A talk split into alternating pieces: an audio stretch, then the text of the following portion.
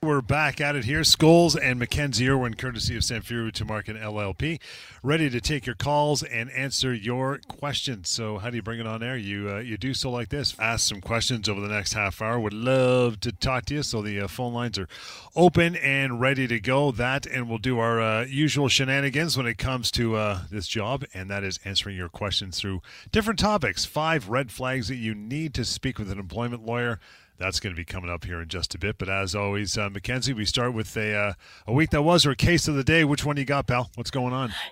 Yeah, I, I have an interesting case that came across my desk uh, earlier this week. Um, this woman, she contacted me. She's she's 58 years old. She's a manager at a plant, and she's been working there for 12 years. So recently uh, she was receiving a lot of complaints from her direct reports about a unsafe machine that was malfunctioning on the floor.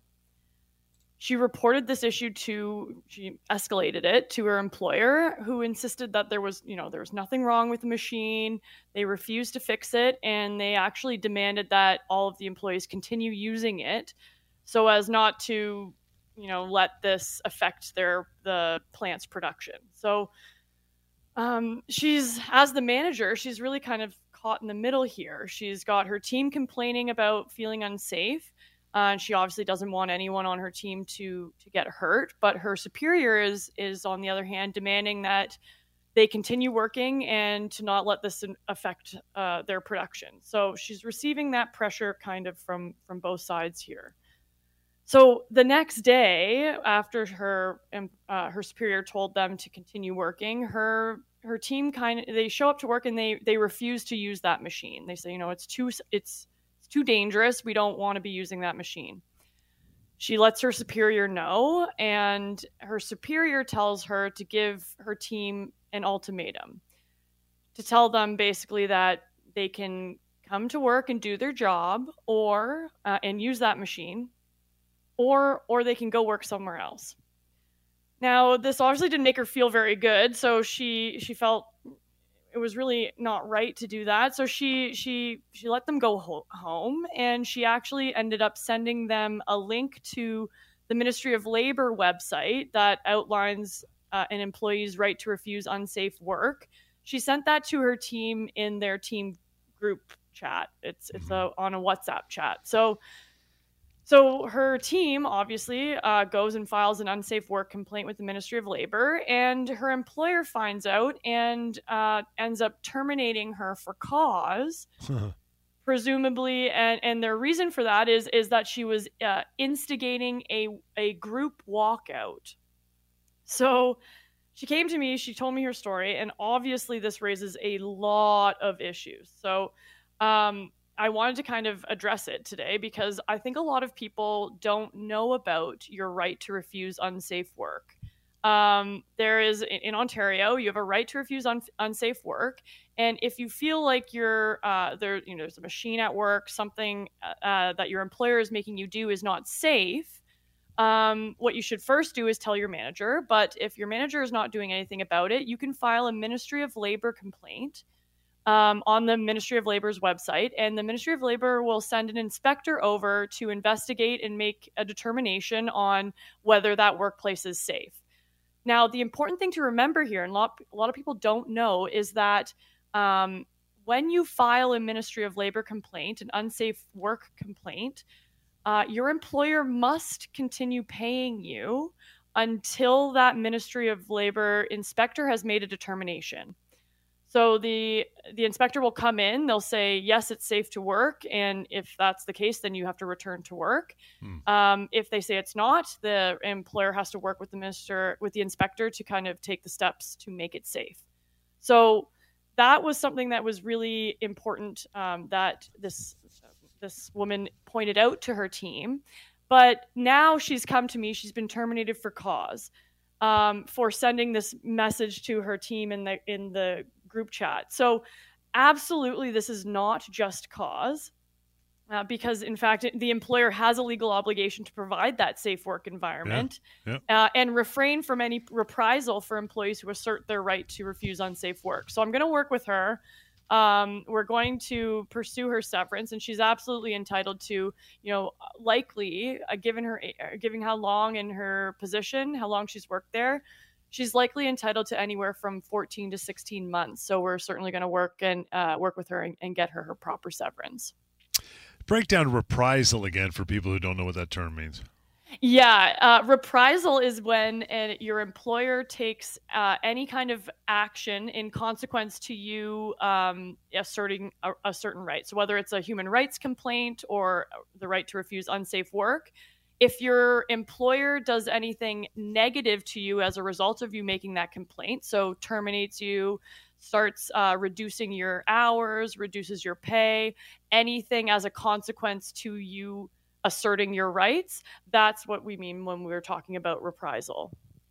Awesome. With that, we're going to take a short break, and into our five red flags that you need to speak with an employment lawyer if these things go down in your workplace. Employment Law Show continues. Hang on. And welcome back indeed. We're good to go if you are as well. Want to reach out to Mackenzie and her crew anytime as well. And you can email help at employmentlawyer.ca. And the phone number on the other side is 1 821 5900. Okay, five red flags. You hear these, you need to speak to an employment lawyer like Mackenzie ASAP. Number one is this, pal. You're being asked to take on work outside of the scope of your original position. Break that down. Yeah, I'm seeing a lot more of this these days, and so we've uh, we've talked many times on the show about quiet quitting. Yes, but this is essentially the opposite of that. So instead of trickling out, uh, your employer is essentially what what's what we're calling now quiet hiring. So It's a tricky little technique that employers are using, uh, especially right now when they're trying to stretch the value of their dollar.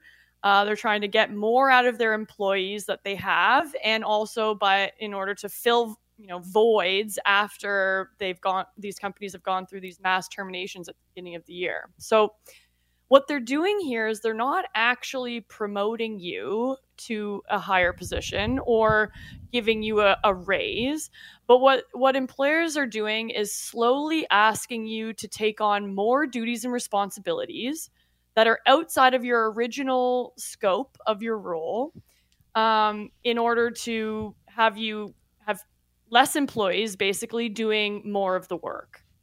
Um, very classic um, cutting costs uh, technique here. Um, I'm seeing a lot of employees fall into this trap because they're excited about the opportunity to try their hand at work that is usually done by someone in a higher position or a promotional position and they're hoping that if they do a good job that they're going to get promoted into that position. So unfortunately what this is is you know people are coming to me to talk to this is finding their way across my desk because uh, when your employer is overloading you with work, they're they're expecting you to do the duties and responsibilities of your original position, and then in addition to that, all of these uh, additional work that is usually done either by someone who who's in a superior position to you or that just got fired or um, just trying to downsize or download all of this work. So um, if you if you are getting overloaded or your employer is requiring you to take on work that's outside of the original scope of your role this could be a substantial change to the original terms of your employment and it could be a constructive dismissal. Now a lot of a lot of people are, t- are accepting it and just uh, you know taking it on trying to be a team player um, but they're finding that later down the road they're suffering from burnout or they're experiencing a lot more stress and anxiety around their work than if they had just stuck to the original scope of their original role. So, so the, they're basically pulling a office space Bill Lumbergh on you. Yeah, we're gonna have to get you to come in on Sunday. That'd be great if you could just exactly, exactly, yeah, exactly, yeah. And so you you've if this is happening to you and sometimes it's not as obvious sometimes a lot of employers are a little more subtle about it they're slowly loading it on but once you realize that this is happening to you it's imp- really really important that you talk to an employment lawyer right away because we can we can review the situation with you um, help you navigate it and potentially if if we're at the point where it's a constructive dismissal help you assert constructive dismissal or offload those additional duties and keep stick to your original role so like all situations with constructive dismissal timing is really important you don't want to sit on this for very long. As soon as you know that this is happening, it's important to speak to a lawyer right away because the longer you work under those new conditions, the more likely it is that your um, employer is going to say that you've, you know, you're, you're going to be seen to have accepted those changes. So time is kind of of the essence and um, and with these changes there's a lot that you there's a lot of options there's a lot that you can do speaking to an employment lawyer is going to be really important we're talking about the uh, five signs, five red flags we need to reach out to. And employment lawyer number two is this. We've talked about this one too. It's a big one. Your employer is asking you to sign a new contract while you're working. This is the most important one because it could be the difference between you having uh, termination entitlements of up to 24 months and limiting your entitlements to potentially even as low as eight weeks. So, unless you're an executive, employment contracts contracts, they're only really there to protect employers. They're not in an employee's best interest. So there's no reason for you to be really signing a new contract, particularly if nothing has changed in your job. Um, and, and even if something is changing, if your employer is asking you to sign a new contract, it should be a red flag that you need to speak with an employment lawyer and have that contract reviewed with an employment lawyer before you sign it. Um, I always tell people, and they find it very surprising, that the best contract that a employee can have is really no contract at mm-hmm. all, because then your your your um, your entitlements, you're entitled to your full severance entitlements. There's not much um, in paper limiting your rights but um, an em- employer is only going to ask you to sign an, a contract in order to limit your rights. And by doing that, you could really be giving up thousands of dollars in severance by signing it without having it reviewed by a lawyer um, beforehand. So it's something that uh, it sounds scary to uh, to, to schedule an appointment or a consultation with a, with a lawyer, but it's something that you'll want to invest in, and you'll thank yourself for taking the time to invest in um, having it reviewed to make sure that you're not signing away your rights. And that is something you just verbalized as simply as that. Mackenzie just said, "Okay, let me uh, let me look this over uh, for a couple days. I'll, I'll get back to you, and in the meantime, give you a call and and you know give you a copy to have a look over it." Absolutely, yeah. And if your employer's not asking you to sign it on the spot, or they're not giving you a copy of that contract to go and have it reviewed, then that should be an additional red flag that absolutely you shouldn't be signing that. So, um, all of those indicators certainly red flags you're going to want to call call an employment lawyer. Third red flag uh, to call Mackenzie right away is this: you've been terminated for cause and given no severance. Yes, yeah. So just cause. It's it's when you've been terminated without and your employer's not providing you with any severance. So um, among employment lawyers, we refer to it as the capital punishment of employment law. Uh, and what we mean by that is that it should be only used in the rarest of circumstances. And in order for an employer to, to use it properly, the, the threshold is very, very high. So employers rarely get this right. If your if your employer's terminated you for cause and provided you with no severance, it's really really important that you have that your your situation reviewed by an employment lawyer because I would say almost every time, nine times, nine point nine nine nine percent of uh, of the time, it's it's something that that we can help you with. It's not actually just cause your employer has got it wrong, and you're entitled to sev- severance. So something that is really important to have reviewed by an employment lawyer, and likely it's something uh, that I can help you out with. And it, it could could be be some some situations where you're walking away from up to 24 months pay. So uh, obviously worth the call. It's a pretty high threshold cause, isn't it? They can't just pull the trigger like that and say, "Yeah, you don't get severance, get out," and off you go. It is an it is an excruciatingly high threshold. So an employer employers rarely get this right, And in order to get it right, they've really got to make sure they've got all their ducks in a row. And I'm, I, you know, I, I can't stress it enough. Mo- the majority of the time, they've got it wrong, and yeah. um, you're still entitled to severance. Fourth red flag is this: you got to call Mackenzie, call the firm. You've been bullied or harassed at work, even by the boss. Yes, yeah. So em- employers have a, a legal obligation to provide a safe and harassment-free workplace if you're being bullied or harassed at work, uh, it's very important that you speak with an employment lawyer because we can guide you through the process, the options, um, what you need to do to really navigate the situation. You should, I mean, I, I feel like I, I say this almost every show, but if, if you're being bullied or harassed at work, you need to be putting a complaint, a harassment complaint in writing to your manager or HR or whoever it is at your company. Um, and they should be investigating this complaint. They need to, once they receive your complaint, they should start an investigation and they should be taking all steps to protect you from any further harassment. So, depending on the situation and what your employer's actions have been, uh, this kind of bullying or harassment or toxic work environments that they create um, they could be grounds for constructive dismissal. And and in that case you could be owed severance. So certainly worthwhile talking to an employment lawyer if you're experiencing bullying or harassment at work because we can really help you navigate the situation determine whether there are grounds for a constructive dismissal and and if necessary get you out of that toxic work workplace and again, guys, to reach out to Mackenzie anytime, you can do that. 1 821 5900. Help at employmentlawyer.ca. And then uh, finally, number five is this a big one as well. Your employer's making substantial changes to your job, maybe trying to you know swap out your location, change your pay, change your hours, all kinds of stuff. What do you think? Yeah. So again, this is like a more broader um, category, but certainly if your employer is making uh, substantial changes to your job, let's say they're reducing your pay, uh, they're docking your hours, they're changing the location that you work out of.